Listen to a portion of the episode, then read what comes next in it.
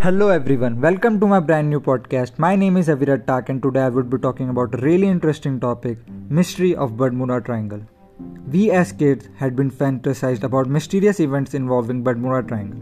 Bermuda Triangle, also called as Devil's Triangle, is situated at western part of North Atlantic Ocean and is famous for horrifying events such as disappearing of aircrafts and ships in mysterious circumstances. Though the exact number of ships and airplanes that have disappeared in Bermuda Triangle is unknown. The most common estimate is about 50 ships and 20 airplanes. The mysterious behavior of the region came to the public attention only in the 20th century when Navy cargo ships with more than 300 people can you imagine about it? More than 300 people on board went missing in the Bermuda Triangle. So one must be thinking what's so mysterious about this Devil's Triangle? The role of paranormal activities and the presence of aliens have been suggested by those who believe something odd is happening, while many with scientific views dispute this argument. According to few scientific explanations, the most popular theory is electromagnetic interference that causes compass problems.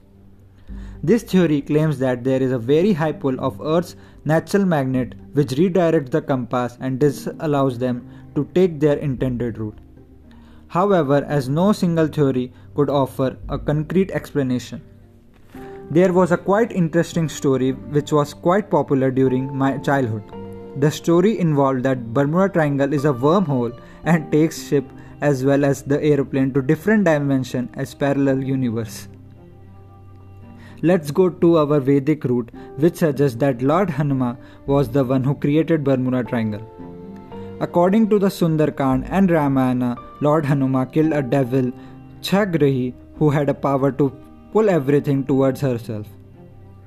As energy can't be created nor be destroyed, even though the devil was killed, her power still exists and is the reason for mysterious happening at Bermuda Triangle.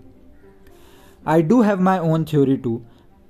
Have you ever thought that every plane or boat there was metal?